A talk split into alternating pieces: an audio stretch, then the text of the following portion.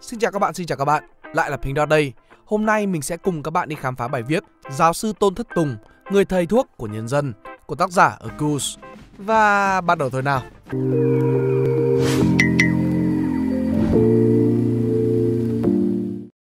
Trước khi được xem là người đặt nền móng cho phẫu thuật gan, trước khi được công nhận là người làm dạng danh nước nhà, trước khi tên tuổi gắn liền với giải thưởng danh giá vì y học, thì giáo sư Tôn Thất Tùng cũng chỉ đơn giản là một cậu học trò có niềm đam mê mãnh liệt với ngành y. Một người thầy thuốc luôn đặt tính mạng của bệnh nhân lên hàng đầu, đó cũng là kim chỉ nam cho giáo sư trong suốt sự nghiệp của mình. Hành trình đến với nghề y Giáo sư Tôn Thất Tùng sinh ra ở Thanh Hóa và lớn lên ở Huế. Tận mắt chứng kiến cảnh tượng quan lại ở nơi mình sinh sống, ông đã quyết không theo nghiệp học làm quan mà ra Hà Nội học ngành y tại trường Y Dược, một trường thành viên của Đại học Đông Dương. Bởi lẽ theo giáo sư Tôn Thất Tùng, nghề y là một nghề tự do, không phụ thuộc vào quan lại hay chính quyền thực dân. Dù vậy, cuộc sống học tập không diễn ra như ông mong muốn. Trong điều kiện học tập khó khăn, các thầy giáo Pháp chủ yếu chú trọng kiến thức sách vở, ít liên hệ với điều kiện khí hậu và con người bản xứ. Bác sĩ bản xứ cũng không có cơ hội tham gia vào các kỳ thi nội trú vì chính phủ cầm quyền lo sợ họ có trình độ chuyên môn và tay nghề cao hơn sẽ lấn áp các bác sĩ của chính quốc. Bất bình trước việc này, vào năm 1938, giáo sư Tôn Thất Tùng đã kiên quyết đấu tranh, đòi chính quyền thực dân phải tổ chức cuộc thi nội trú dành cho các bệnh viện ở Hà Nội. Ông đã trở thành người duy nhất trúng tuyển một cách xuất sắc trong kỳ thi khóa đầu tiên, được nhận vào làm việc tại khoa ngoại của trường Y Dược, tức là bệnh viện Việt Đức ngày nay. Cũng trong khoảng thời gian này, từ năm 1935 đến năm 1939, qua học tập, trao đổi với các đồng nghiệp, đặc biệt là khả năng quan sát, suy luận, giáo sư Tôn Thất Tùng đã phát hiện trong gan của một người bệnh nhân có hàng chục con run chui ở đường mật. Với một dụng cụ thô sơ, chỉ bằng một con dao nạo, ông đã phẫu tích kỹ lưỡng cơ cấu của lá gan. Từ đấy giáo sư đã phẫu tích trên 200 lá gan của các tử thi để nghiên cứu các mạch máu, vẽ lại thành các sơ đồ, đối chiếu chúng với nhau để tìm ra những nét chung.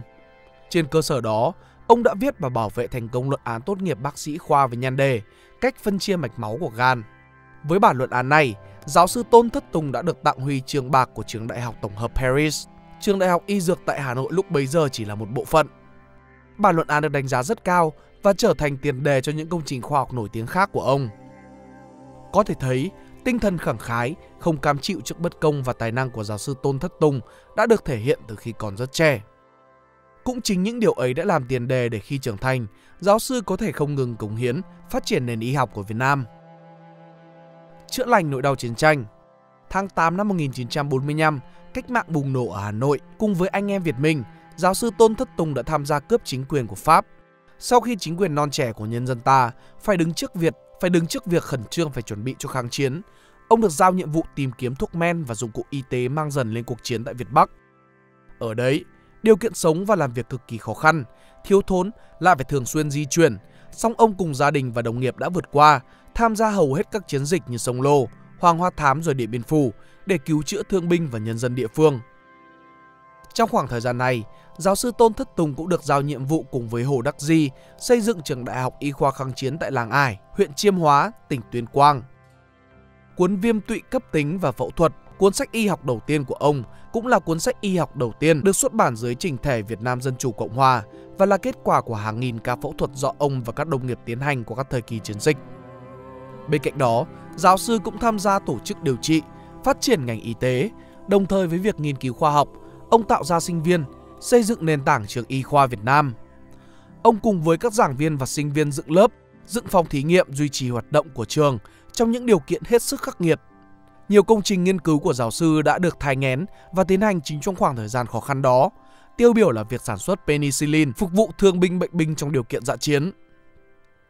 Thời kỳ kháng chiến chống Mỹ, chất độc màu da cam được giải xuống từ quân đội Mỹ đã làm cho khoảng 4,8 triệu người Việt Nam bị nhiễm chất độc dioxin. Hàng trăm nghìn người trong số đó đã qua đời. Dù vậy, vào thời điểm đấy, không ai biết được sự nguy hại của chất diệt cỏ này. Giáo sư Tôn Thất Tùng trong những lần phẫu thuật cắt gan và điều trị ung thư gan đã nhận thấy những đặc điểm dị biệt ở gan của các thương bệnh binh được chuyển từ chiến trường miền Nam ra Bắc điều trị. Ông đã nghiên cứu trên 836 người từ chiến trường miền Nam bị giải chất độc, từ đó phát hiện ảnh hưởng độc hại của chất dioxin tới thế hệ tương lai về các mặt thần kinh học, phổi thai học, di truyền học và bệnh lý thần kinh. với sự hỗ trợ trong việc phân tích các công thức hóa học và tác hại của dioxin từ giáo sư Bửu Hội, một giáo sư hóa học. Dần dần những phát hiện này của giáo sư Tôn Thất Tùng được chú ý, bàn luận nghiêm túc ở cả trong và ngoài nước. Điển hình như năm 1979, chính quyền Mỹ đã buộc phải chính thức đặt vấn đề nghiên cứu các tác hại của chất diệt cỏ đối với những cựu binh Mỹ đã tham chiến tại Việt Nam. Hay hội thảo quốc tế về tác hại của các chất diệt cỏ diễn ra vào năm 1983 tại thành phố Hồ Chí Minh.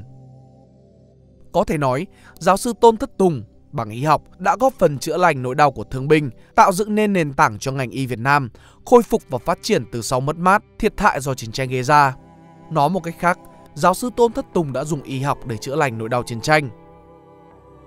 Xây dựng nền y học hiện đại Sau 80 năm bị thực dân Pháp đô hộ, đi kèm với 9 năm chiến tranh, Việt Nam đã không còn một bệnh viện nào. Số bác sĩ phẫu thuật thì ít ỏi, lại lạc hậu so với nền phẫu thuật thế giới.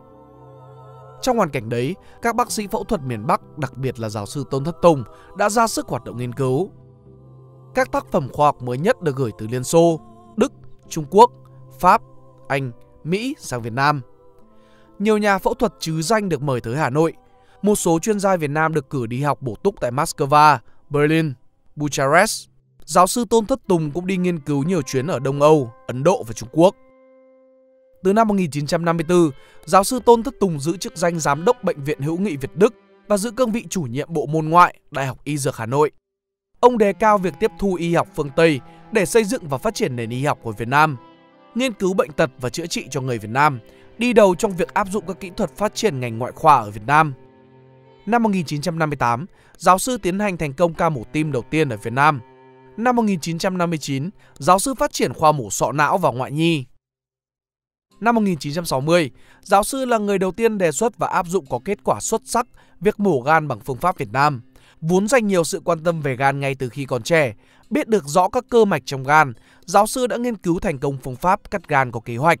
Một phương pháp hoàn toàn mới và hiện đại, khác hẳn với những phương pháp trước đây. Để ghi nhận công lao của người đầu tiên đã tìm ra phương pháp cắt gan này, người ta gọi đó là phương pháp mổ gan khô hay là phương pháp tôn thất tùng. Bên cạnh việc điều hành các bệnh viện, trung tâm y tế, giáo sư cũng dành thời gian bồi dưỡng một lực lượng cán bộ ngoại khoa kế cận, tạo điều kiện cho lớp trẻ vươn lên. Ông luôn tâm niệm sự trung thực, hết lòng yêu thương người bệnh là cực kỳ cần thiết. Giáo sư rất coi trọng việc tiếp thu y học phương Tây trong ngành nghiên cứu bệnh tật và chữa trị cho người dân Việt Nam. Nhưng đồng thời cũng rất tâm huyết trong việc xây dựng và phát triển nền y học cổ truyền nước nhà.